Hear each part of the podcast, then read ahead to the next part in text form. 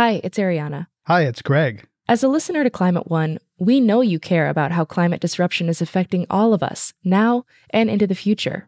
I'm guessing you already do several things in the spirit of climate action. Here's another one giving a donation to us to continue bringing you shows about the causes and solutions to the climate crisis. You can do that at climateone.org/donate. We offer all our podcasts and radio shows for free, but it takes time, effort, and resources to produce new episodes every week. When you give, you'll help us pay for the talented staff, equipment, and materials we need to make the show. And you'll join a group of other dedicated funders and community supporters who keep Climate One on the air. If you're inspired by the guests and conversations we curate, please consider making a gift today at climateone.org/donate. Thank you for your support and thanks for listening. Can the Biden administration's push for climate solutions be executed in an equitable and inclusive way? Climate One's empowering conversations feature all aspects of the climate emergency the individual and the systemic, the exciting and the scary, people who are in power and people who are disempowered. I'm Greg Dalton. Despite the Trump administration's efforts to divide Americans, we actually are united when it comes to wanting a greener way of life. 85% of Americans agree that we would love to see 100% clean energy in this country. 85% of Americans. How many issues do 85% of Americans agree on? Andreas Karelas is founder and executive director of Re-volv, an organization that helps nonprofits across the country go solar. He recently authored the book Climate Courage How Tackling Climate Change Can Build Community, Transform the Economy, and Bridge the Political Divide in America. In the book, Karelas breaks down how the right conversations about climate change can leave people feeling empowered rather than skeptical or hopeless. If you point someone to the reality of climate change and do not point to the solutions that they can be involved in, that there's nothing that they can do, they are less likely to believe that it is real than if you point out that here is the reality of climate change and here is what you can do about it. Karelas' personal awakening about the importance of climate change took place on the day the Twin Towers fell. My first week of college was also 9 11.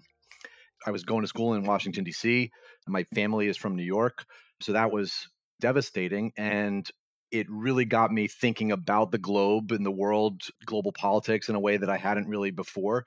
I was certainly one of the many activists out in the streets protesting against the war and really looking at this the war as an oil grab of you know the United States government and I started taking economics classes around energy and the economics of oil and realizing that there were alternatives and that clean energy was a viable option and you know at the time it was viable but the costs were you know obviously way more than they are today so that really kind of set me up with a passion in clean energy and solving the climate crisis, how can we use clean energy not only to solve the climate crisis, but also to stop inequality, to bring energy to parts of the world where they don't have it? And so that was really kind of the driving force that kind of got me started down the path. How has your thinking about the problem and solutions evolved over time? Yeah. When I graduated from college, I was very passionate about clean energy and I knew that I wanted to sort of focus on this in my career. And I was also very sort of engaged with the climate movement, uh, going to marches, signing petitions, doing online activism, which you know we would now call clicktivism. And what I found was that particularly when President Obama was elected, that he ran on a platform of I'm going to be the president who solves the climate crisis. And those of us who were in the movement were ecstatic, right? It was like, this is it. We're finally going to solve this thing. And as you know, and, and I'm sure many of the listeners know, you know, that didn't happen, right? You know, 2009, we had Markey-Waxman. We thought this was going to be this watershed moment. The bill dies in the Senate. You know, later, Obama goes to Copenhagen and doesn't really uh, sort of solve the crisis at the scale that we wanted. And so we basically are kind of back to square one where it's like, wait a minute, we as a climate movement, we marched, we protested, we made our voices heard, and yet the political establishment was unable to deliver. They had their hands tied. And so that really sparked a question for me, which was okay, if Washington was never to solve the problem, like if their hands are tied such that they can never do anything about this, how might we go about solving the problem, right? Like, how might we go about solving the problem without waiting for our elected officials to solve it, right? Assuming that they never come. And so that was really, I think, the big shift for me. And that really got me down this path of, okay, well, where do solutions lie? If it's not at the top, and I am very much a fan of people taking individual personal actions um, for the message that that sends to the world. I don't think that the solutions lie at the individual level, right? And so that really brought me to this point where, okay, I think the solutions lie at the community level. At the community level, we can take action with each other, we can create sort of real impacts that we can see and that we can feel, and that can sort of create movements. You write about speaking to uh, people of faith, conservatives. So, someone who wants to reach a person of faith, you know, to use certain language or uh, have a conversation, heaven forbid, these days with conservative about climate. How should one do that? Speak to, uh, meet people where they are and listen. And what language should they use? Yes, no, this is really the crux of the question, right? This is the fundamental issue.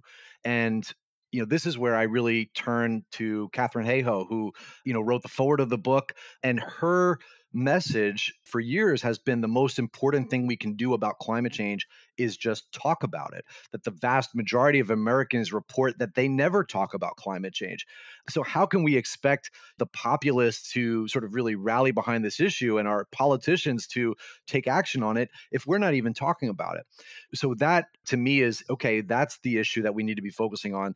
And Katharine also has a tremendous amount of insight that she's shared around how you do that and, and you know what she describes and what i write about in the book is connecting the dots between what people already care about and how that is tied to climate change. So you know you mentioned faith I have a chapter on faith communities in the book that are doing incredible work from Sally Bingham and the Interfaith Power and Light to Ambrose Carroll and Green the Church to Huda Alkaff with Wisconsin Green Muslims. And the list goes on and on. And there are incredible ways that we've seen and that I highlight in the book from each faith where people are reaching into their own values of that faith. What is it that this faith holds to be important or sacred or what is our responsibility to care for the earth or, or steward creation and then tying that to how they can get involved in protecting the planet and we're seeing more even evangelical groups are taking action. Katharine is one of the uh, you know kind of leading advisors to many of these evangelical climate groups so i think that there's a lot more momentum there's a lot of examples of how we do that and really at, at the end of the day it boils down to how do you listen as opposed to tell, right? Like we're not walking into a community and saying, let me show you, you know, all these horrible things that are happening around the climate and telling people what they should be doing. Instead, it's how do you connect to your local environment let's say you are a uh, an outdoors person you are a, a fisherman you know how have the fish population been affected by the changing climate are you a farmer? How has your crops been affected by the changing climate? Do you recognize the changing climate? And they do. They absolutely do, right? Especially folks who have been, you know, have their hands in the land. They know that the climate is changing. So that's where you start, right? Is like what are points of mutual interest? Do you care about nature? Do you care about clean water, clean air for your grandchildren, right? Like these are the kinds of things that that people can say, "Yes, I agree with you on this. Yes, I agree with you on this." Okay, how about clean energy? Well, guess what? Clean energy 85% of Americans agree that we would love to see 100% clean energy in this country. 85% of Americans. How many issues, Greg, do 85% of Americans agree on, right? I can't think of any others, you know, but clean energy is there. So that's a really a, an important point of commonality that we have with everyone. You write that a sense of progress is really important. Uh, does that sense of progress have a meaningful impact other than making us feel better and more powerful? Because people often say, like, you know, I want to change, but I want to make sure that my change matters.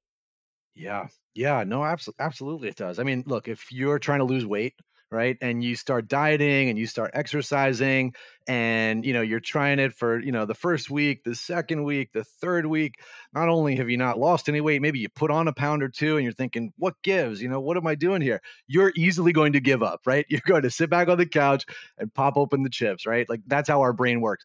Whereas if you are seeing progress, if you're able to stick with it long enough to see progress, or if you are told ahead of time, look, sometimes if you're trying to lose weight, it might not, you might not see some progress in the first few weeks. But if you wait a month or two months and you stick with it, you're going to see the progress.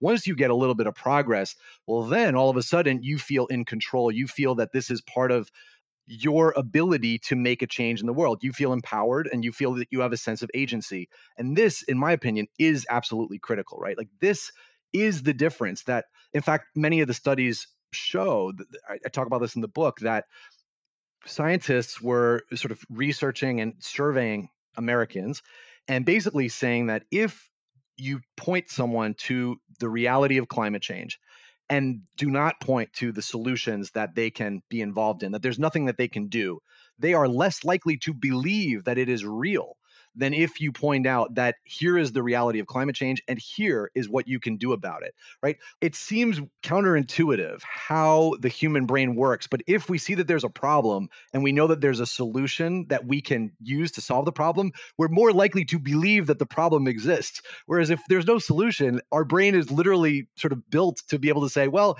I'm just going to forget about that and pretend it's not a problem. Andreas Karelas is author of the new book, Climate Courage How Tackling Climate Change Can Build Community, Transform the Economy, and Bridge the Political Divide in America. It's an excellent synthesis of a lot of different uh, thinking on different dimensions of climate change. Um, you write about the mere exposure effect and how it's how is that relevant to the spread of solar and other modes of clean energy? Ah, yeah, this is actually, I think, our secret weapon in the fight against climate change because what the studies show is that solar in energy in particular has this contagious effect or this viral effect this network effect where when one person goes solar their neighbor and their neighbor are more likely to go solar. And the same is true you know if you look back at the Prius or the Tesla, and really just making it more commonplace, right? That when somebody sees it, okay, you know, my neighbor did this, they're saving money, I want to do this too. This is part of who I am, this is part of my community. And actually, the study, uh, most recent study uh, that came out of Tufts and UC Berkeley about disparities of solar according to race, found that this effect, this sort of seeding effect or this feedback loop of solar, actually has a more impactful impact in communities of color and it's almost twice as powerful in african american communities. So it's, it's one of the things that we talk about and that you know the solar industry in particular you know needs to address needs to be spend more time and, and the climate movement in general. How is it that we make you know this is obviously something that van jones was the spokesperson for. How is it that we make sure that the green wave lifts all boats? How do we make sure that these technologies are not isolated to privileged communities, but that everybody has access to the technology and the benefits that clean energy and solving climate change can have. And so, yeah, there's a lot that we can do there to improve that situation and the math is getting even more favorable for people who put rooftop on their solar for their home or their company because with the wildfires and Californians are still paying for an electric uh, deregulation debacle nearly 20 years ago. The people in Texas are going to be paying for their, you know, market-based power for a very long time. If you have your own energy on your rooftop, you're insulated from those rising costs. Tell us quickly, your company is a revolving community solar fund. Tell us what that does. Absolutely. So I started a nonprofit called Re-volv 10 years ago. Actually, we just celebrated our 10th anniversary. And what Re-volv does is it's identified a problem, which is that nonprofit organizations at the community level in particular face a very steep barrier to going solar. They really can't get their solar projects financed the same way you could if you were a homeowner or a business owner. There are particular barriers that prohibit them from going solar. And so Re-volv started out as a crowdfunding platform where we were raising money through crowdfunding donations that went into paying for each solar project for uh, community based nonprofits across the country, which then would pay us back over time and seed a revolving fund that we call the Solar Seed Fund, helping the next nonprofit and the next nonprofit go solar, all the while holding education and community engagement events so that we can really take advantage of that ripple effect of solar, so that each nonprofit that goes solar can then plant a seed in the community and get those community members to go solar and to take political action around clean energy and climate change. And yeah, I'm proud to say that at this point, we've deployed over $10 million of solar for 43 nonprofits in 10 states. We're saving them $17 million on their electric bills that they are using to put back into their mission of serving the homeless, the hungry, providing after school programs and the like. It's a very exciting time for us, and we continue to grow, particularly through our Solar Ambassador program, as I mentioned, which is college uh, students who, um, as well as uh, working professionals, people of all ages, but mostly college students who sign up as volunteers through our Solar Ambassador program. And we basically train them on how to go into their community and spearhead these nonprofit solar energy projects, and many of which I'm proud to say have gone on to work in the clean energy industry after they graduate. Andreas Karelas, thanks for coming on Climate One. Thank you so much for having me. It's a huge honor. This is Climate One, and we're talking about how to make the shift to a green economy inclusive and open to all. Coming up, how a precocious preteen became CEO of a leading environmental corporation. My little fourth grader image of a scientist was an old white man. And so I borrowed one of my dad's white shirts and I made this beard out of cotton balls. And I gave a presentation to my entire school about climate change. That's up next when Climate One continues.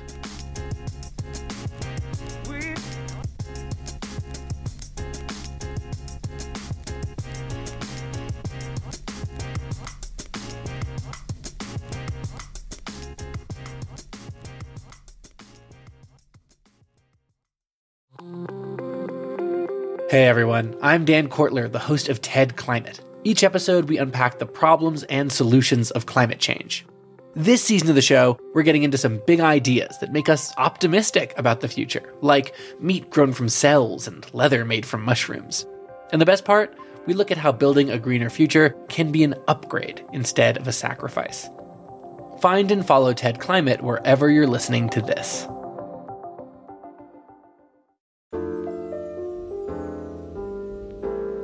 This is Climate One. I'm Greg Dalton. An equitable transition away from fossil fuels isn't just about solar panels and green jobs in low income neighborhoods. The emerging clean energy economy has to look different all the way up to the top.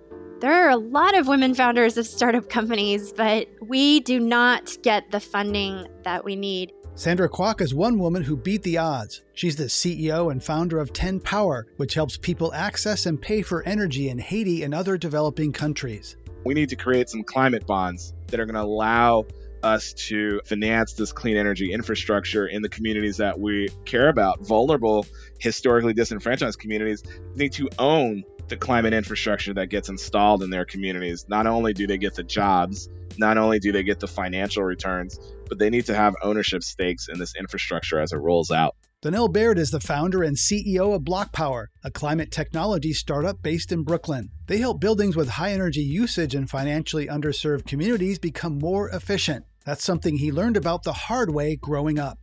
We did not have a functioning energy system for heating and cooling in my home. We lived in a townhouse in Brooklyn with a bunch of other families. We like shared a bathroom with a bunch of other families on our floor and so we didn't have a functioning heating system. So we used our oven in the kitchen. We would turn it on and it would heat our apartment. And we would open up the uh, windows in the living room to release carbon monoxide. So I would say it was pretty poor, but early on we learned about the relationship between energy or the lack thereof and public health. That if you don't get energy right, it's hard to get health right. And so that was a good lesson to learn early on. Boy, yeah, it makes me think of uh, a lot of learning these days about how bad you know natural gas stoves are and indoor air quality a lot of new education about that these days then you attended an elite prep school and after college became a volunteer for the obama campaign rising up the ranks to become a field director in eight states Then you went to business school and founded the company BlocPower. Say more about your journey from community organizer to political organizer to founder of an energy startup. What was the through line driving motivation for you? Uh, I wanted to create jobs for low income communities of color. When I was a kid, I was probably like six or seven, walking down the street to pick up my two year old sister with an older cousin, we saw two young men standing on the other side of the corner, and one of them pulled out a gun and shot the other one in the face. And that was obviously traumatic for a kid to see, for any kid to see. It was also like pretty terrible for both of the young men who were involved in that shooting. Obviously, one of them got shot in the face but the other one, you know, shot someone. I mean, which is also traumatic and terrible. And so as I got older, you know, there were different layers of meaning to that incident. Eventually, you know, I had a fear of confrontation for a while. I didn't want to get into fistfights because I didn't want somebody to pull out a gun on me. But as I got older, it became clear everybody needed jobs. The shooter, the victim, both people needed to be employed outside the drug trade so that they wouldn't be involved in these violent escalations because it was a drug dispute, right? And so, what were the things that we could do to create jobs? And when I went to college, I became a climate activist. My best friend in college is now a professor of public health at MIT, Mariana Arcaya. She took me to school on climate change. She just like beat it into me. She made me take classes. And so I learned about the climate crisis. And so for me, it was how do you fuse those two things? How do you create jobs and economic opportunity? And then how do you create jobs that are good for the environment, that are in sustainability? And so whether it's as a community organizer or as a senior staffer in the Obama campaign or consultant to the Obama administration, and then ultimately at BlocPower, I've been really focused on that intersection of like, how do you create jobs and wealth for historically disenfranchised communities, And how do you do so in a way that reduces greenhouse gas emissions? And that's one of the reasons I'm such a fan of Sandra, is because I think her work is, you know, she's working on the same thing in a different context, but same intersection. Fascinating story of a traumatic personal experience and fusing that with education into a career. Sandra Kwak, in fourth grade, you read a book, 50 Ways to Help the Earth, when you were attending a Montessori school. How did that book resonate with you? And then what did you do next? I could not believe that there was this thing called climate change at that time called global warming that people knew was happening and no one was doing anything about it. So I felt like Chicken Little running around my school saying, Hey, everybody, look, there are these greenhouse gas emissions that our buildings and cars are spewing into the atmosphere that are creating this heat envelope around the planet. Why are we not acting? And um, at that time, my little fourth grader image of a scientist was an old white man. And so I borrowed one of my dad's white shirts and I made this beard out of cotton balls and I gave a presentation to my entire school about climate change. And it was really this formative moment for me. And it just struck me as crazy that this was in books and that people were not acting on it. And it really, I'm lucky that I found my life calling at an early age and that I had teachers who were putting resources like 50 ways to help the earth in classrooms. And then later in your mid 20s, you founded a tech company and ran another one. That's quite a remarkable track record. So connect us there, that climate aha moment, that awakening in fourth grade with founding a couple and running companies in your 20s. Well, in undergrad, I was focused mostly on art and political activism. So using visual arts as a medium for communications. I was doing a lot of photography and running an underground arts organization, doing a lot of street murals, and feeling like the impact that I was having was more on a one to one basis and wanting to scale up my personal impact to have a larger societal reach. And so I sought out one of the few at the time green MBAs in the country. I was living in Atlanta, Georgia. I sold all my things, rented a van, drove across the country to come out to San Francisco to get my green MBA. And while I was at Presidio, started looking at where the bulk of carbon dioxide emissions were coming from, which about one third of CO2 emissions in this country come from the built environment. Automobiles are about a quarter. And when you look within the built environment, where are there cost effective means of reducing emissions. Energy efficiency seemed like an obvious choice. And so I, along with several of my colleagues at Presidio, launched an energy efficiency company for commercial buildings while in grad school. we advanced in a couple of business competitions. We participated in the Clean Tech Open and worked on that for a few years. And then from there, I went into big data for the smart grid. So I started working for a Silicon Valley company called AutoGrid that is using information from smart meters and synthesizing it with big data algorithms to run energy efficiency and demand response, as well as distributed resource and virtual power plant programs for utilities. So we were basically building apps that utilities would give for free to their customers and using big data to guarantee demand response for utilities. So, as opposed to being this regulatory thing that the PUC was saying the utility has to do, and the utility was only using their largest factories and commercial and industrial customers we were enabling everyday consumers of electricity to participate in cost saving programs. So we were actually running the largest demand response program for residential customers in the United States at Oklahoma Gas and Electric. So little grandmas were getting on TV saying, I saved $500 this summer and bought a ticket to go see my grandbabies. and well, all of that was really exciting, being able to use technology to save megawatts of power at a time on the grid. I was still feeling that a lot of my social justice and activist leanings were not completely fulfilled. I had this desire to use all of this amazing cutting edge technology that we have in renewable energy and energy efficiency to actually tangibly improve people's lives on the front lines.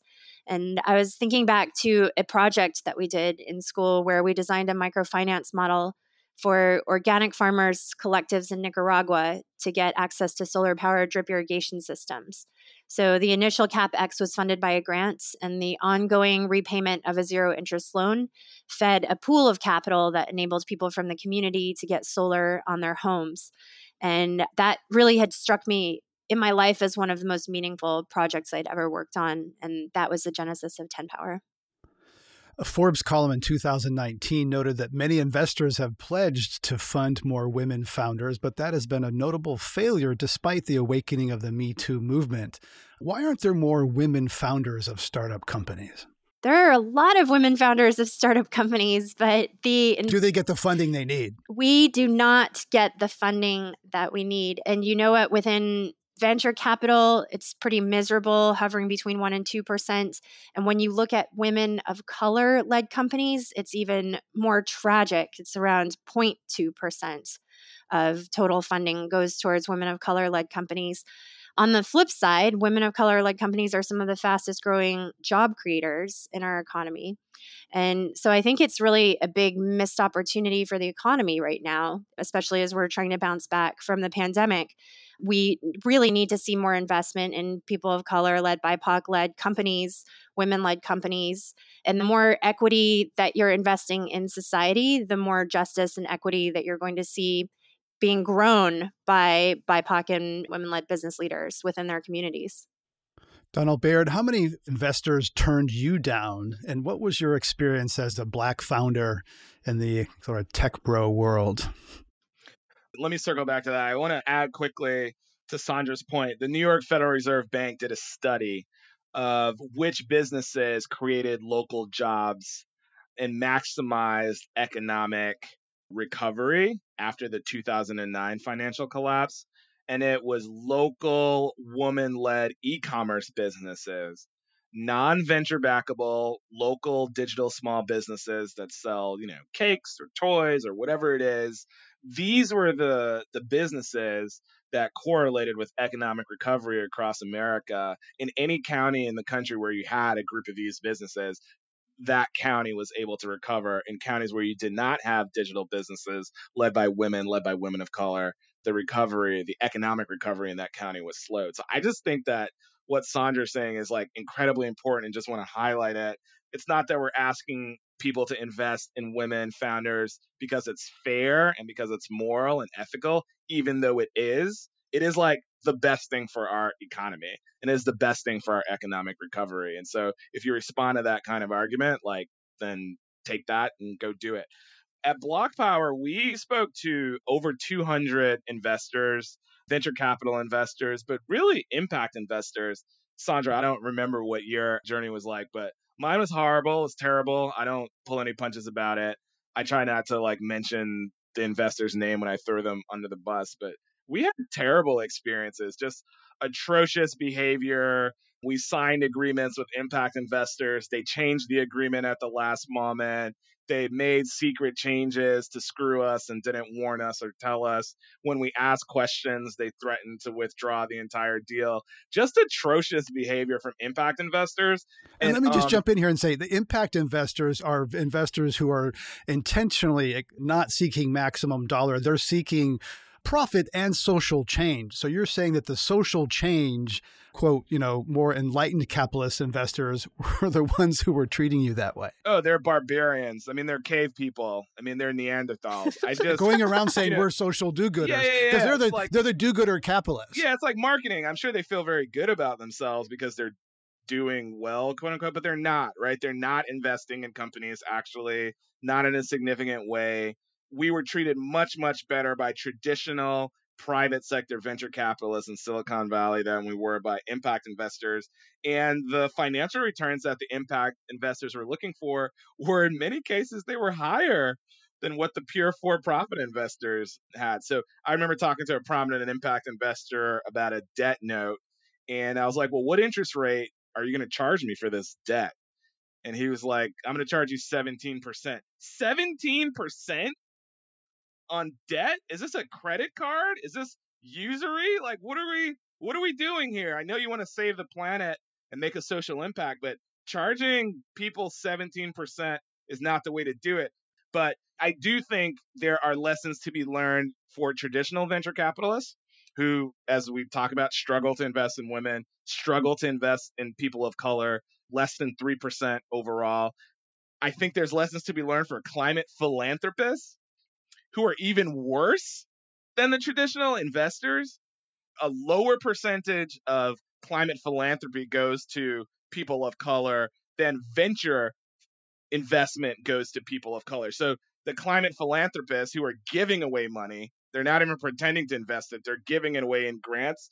They can't find a way to give more capital to people of color than Silicon Valley invest in people of color. Well, climate philanthropy is dominated by, you know, Steyer, Bloomberg, as a bunch of billionaire white men that really drive climate philanthropy in terms of the number of dollars moved. So the ultra high net worth people that you name, they actually do pretty decent on some of the race stuff. So I think if you look at Steyer's portfolio, if you look at Bloomberg's portfolio, they do great. I think when you look at family offices or family foundations or local community foundations, that's where you see people really struggling to move capital to underserved minorities and women. And the problem is, again, it's, not just unethical. It's like we're not going to win. I mean, we just we're not going to have the political coalition that we need to be successful. Edgar Villanueva um, in Decolonize Wealth hit the nail on the head in terms of philanthropy and equity. And what was the basic thesis there? A lot of the same institutional biases that exist within our economic structures are also the lens that philanthropy is distributed through. And especially within family offices, you have small teams distributing large amounts of capital. And so it tends to go to the same old players. And so we're actually seeing a lot of perpetuation of racism, especially when you have the white savior complex working in communities of color. And philanthropy can be very detrimental to continuing this perpetuation of the same types of colonization and institutionalized racism. So, um, in order to flip this, what we really need to do is provide those concessionary dollars to people from the communities that they're working in and to really empower business leaders and nonprofit leaders who are closest to the issues that they're dealing with and take off those bias glasses when allocating capital.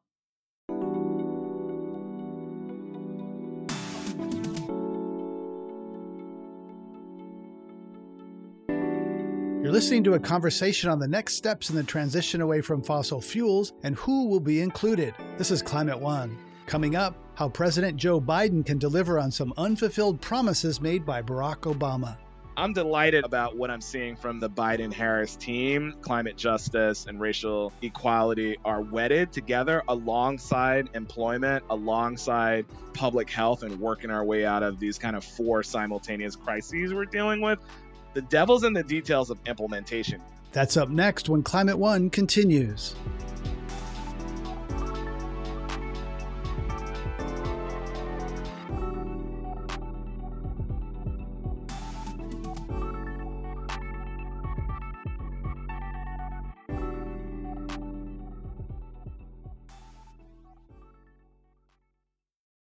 Hey, Climate One fans, we have some exciting news. We are now on Patreon. That means that you, as a subscriber, can get access to Climate One episodes free of ads interrupting your listening experience. For just $5 a month, your Patreon membership also gets you access to our Climate One Discord channel, where you can discuss the episode with other Climate One fans and begin to build your own climate community. Best of all, your support makes future Climate One episodes possible. Join us today at patreon.com slash climate one. This is Climate One. I'm Greg Dalton. We're talking about an inclusive energy transition with Sandra Kwak, CEO and founder of 10Power, and Donnel Baird, founder and CEO of BlocPower.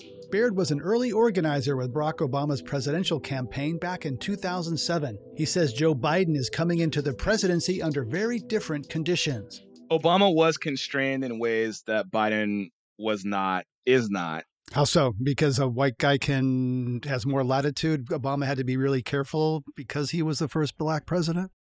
In part, I mean, I was a senior staffer for Obama. I left Brooklyn and packed up my car and drove down to rural South Carolina to join the campaign. I had thought that it would be good for all the kids in the neighborhood where I was a community organizer to see a first black vice presidential nominee and I thought that if we could win the South Carolina primary, then Obama could be like Hillary's vice president, and that would be like good for black children to look up to him and see that. And so, so you thought of Obama as the number two on the ticket. Yeah, yeah, which goes to show you, even in someone who is focused on black empowerment, even I at the beginning of the campaign didn't think it was possible for him to win.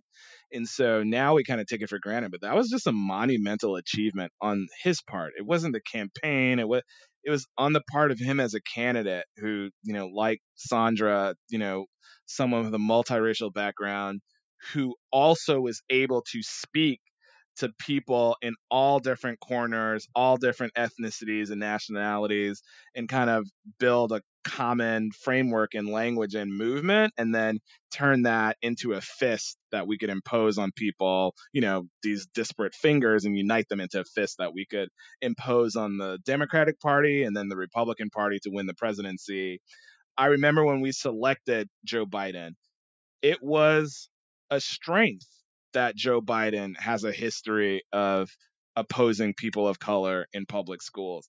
It is a strength that he comes out of white working class backgrounds that early in the primaries he said that Obama was like articulate and clean and bright, which Al Sharpton, who had also run for president, was rightfully really offended. He was like, Joe, what are you saying? You're saying that I'm dirty, I'm not bright, I'm not articulate.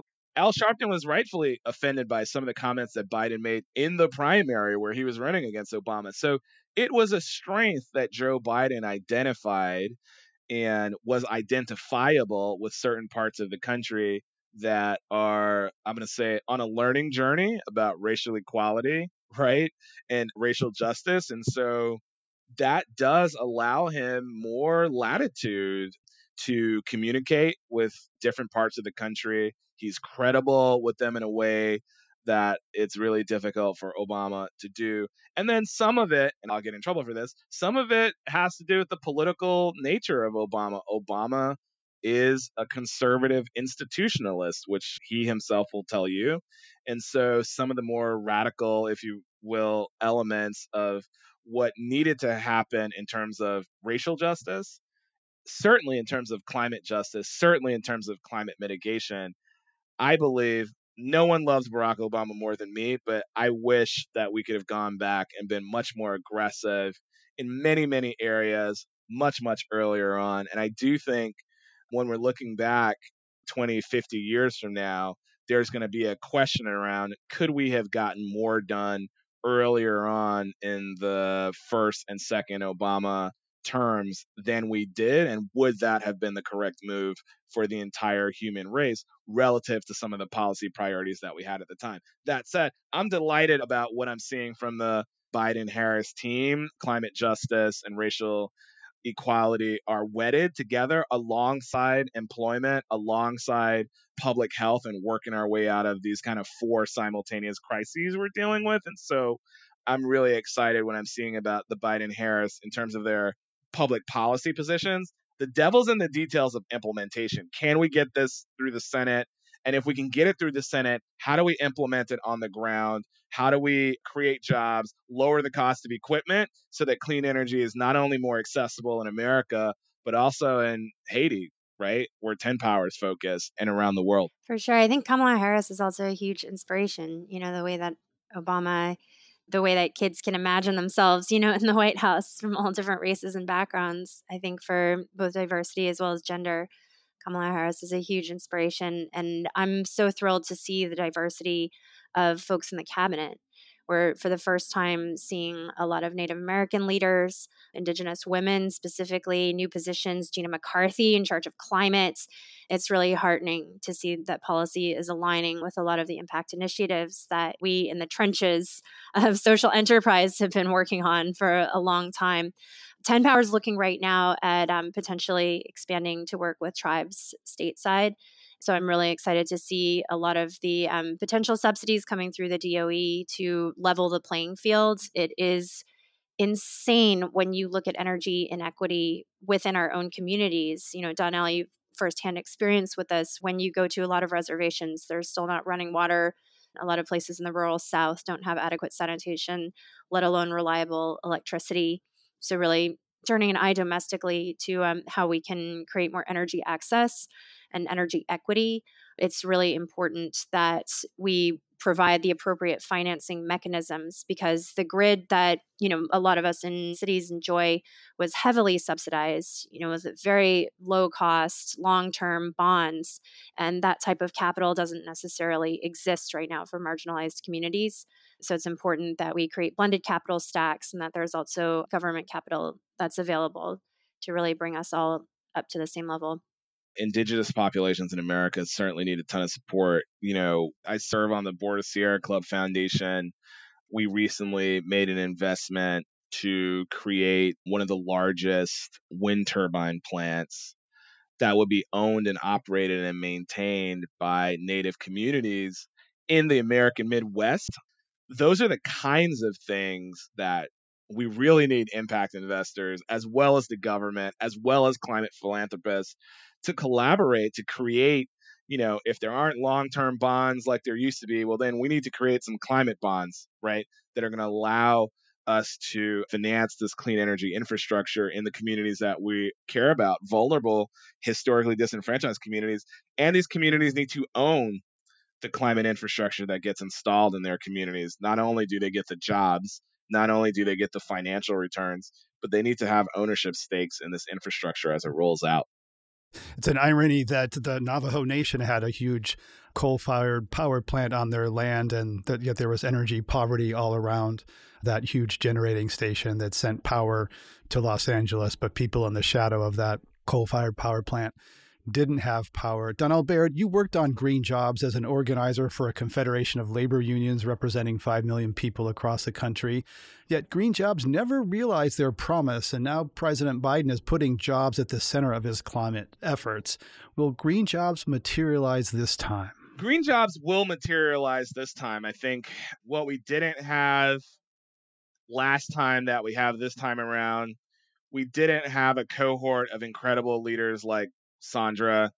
We only had idiots like me who were cutting our teeth for the first time and just I mean, I didn't have a an MBA from an all sustainability program that could prepare like we just we didn't so it does matter that we have a new cohort of leaders who over the last 10 years have emerged. It does matter that there have been innovations in software. The cost of machine learning has plummeted.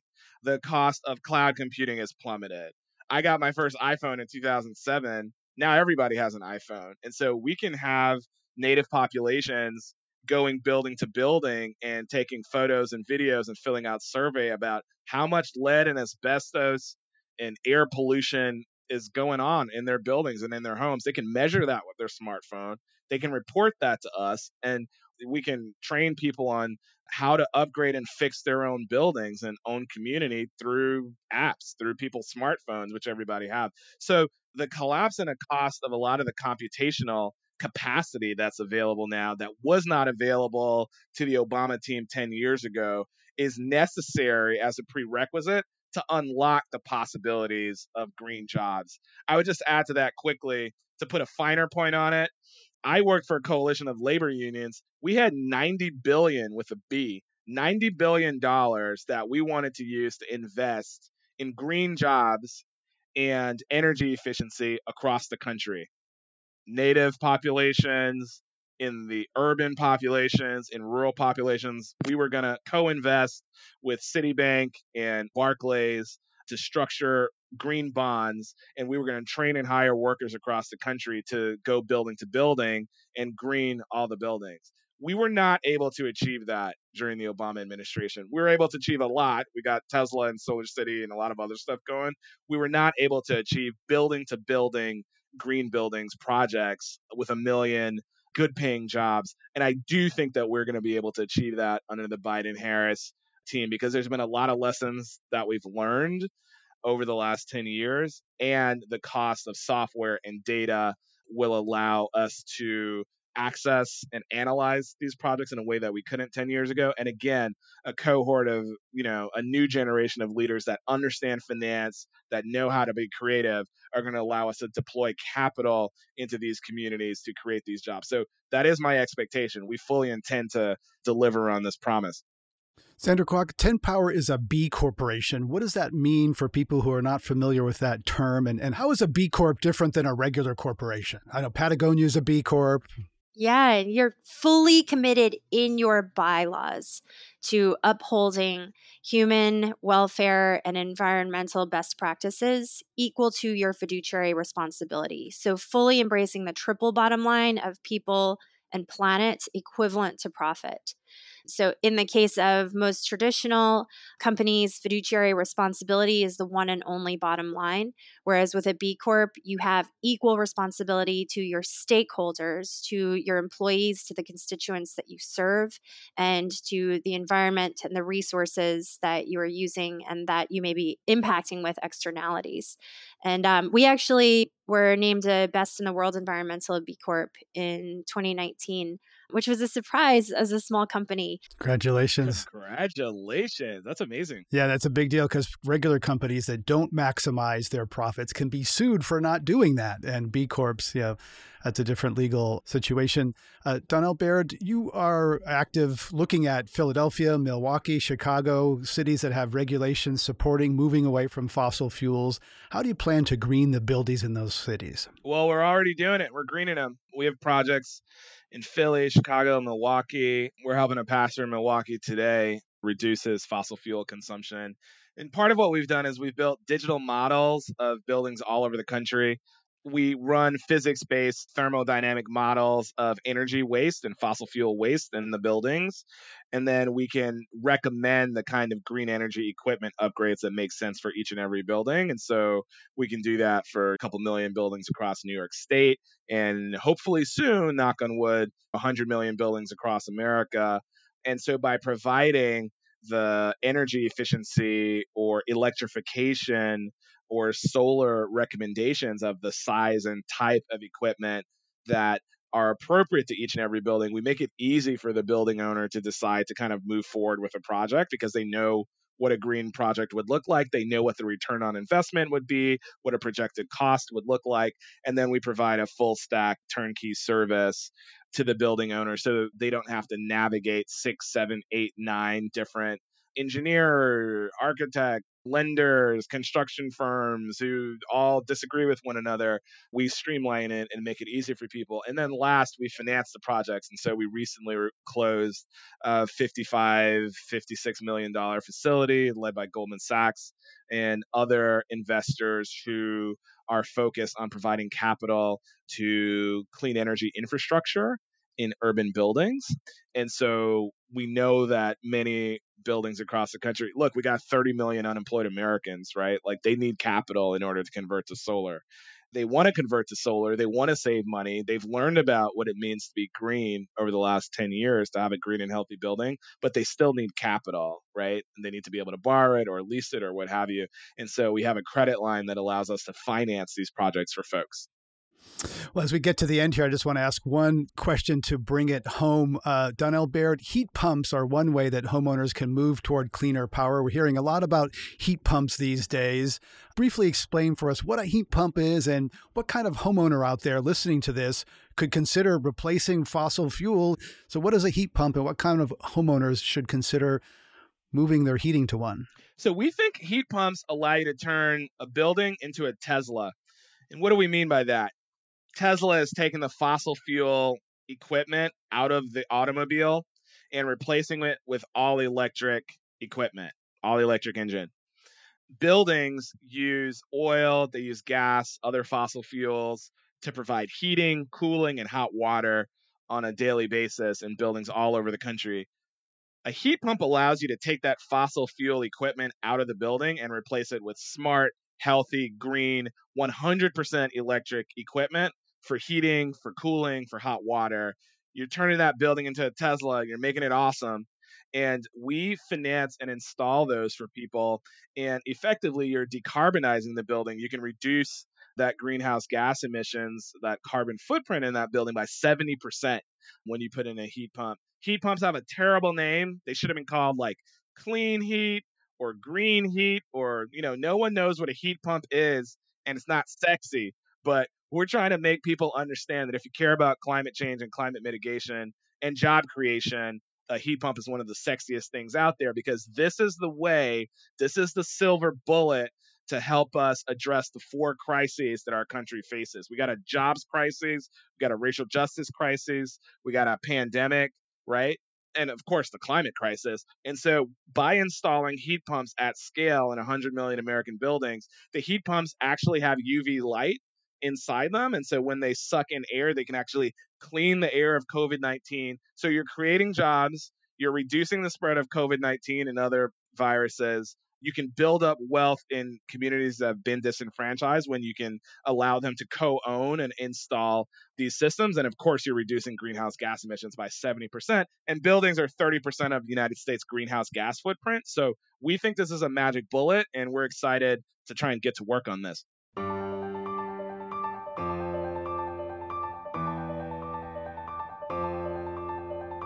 We've been talking about how to make an inclusive transition away from fossil fuels with Sandra Kwak, CEO and founder of 10Power, and Donnel Baird, the CEO and founder of BlocPower.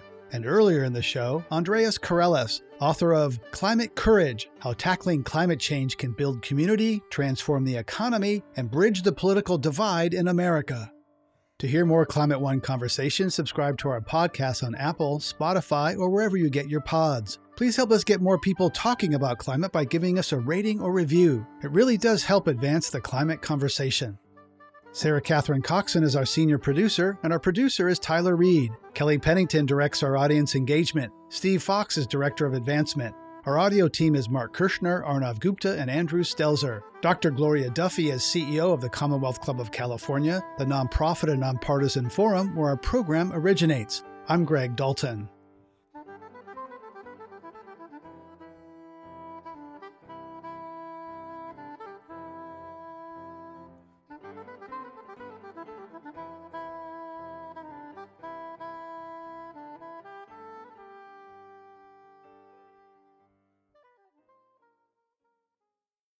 Hey, Climate One fans. We've all gotten used to a subscription model for paying for the things we really value. Here at Climate One, it's no different. We produce this show every week for free, and now we're offering you an opportunity to get our show free of ads. For just $5 per month, you can join us on Patreon and get access to our episodes free of ads and get access to our exclusive Climate One Discord channel.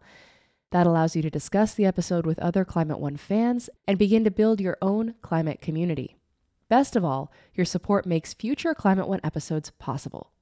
Join us today at patreon.com slash climate one.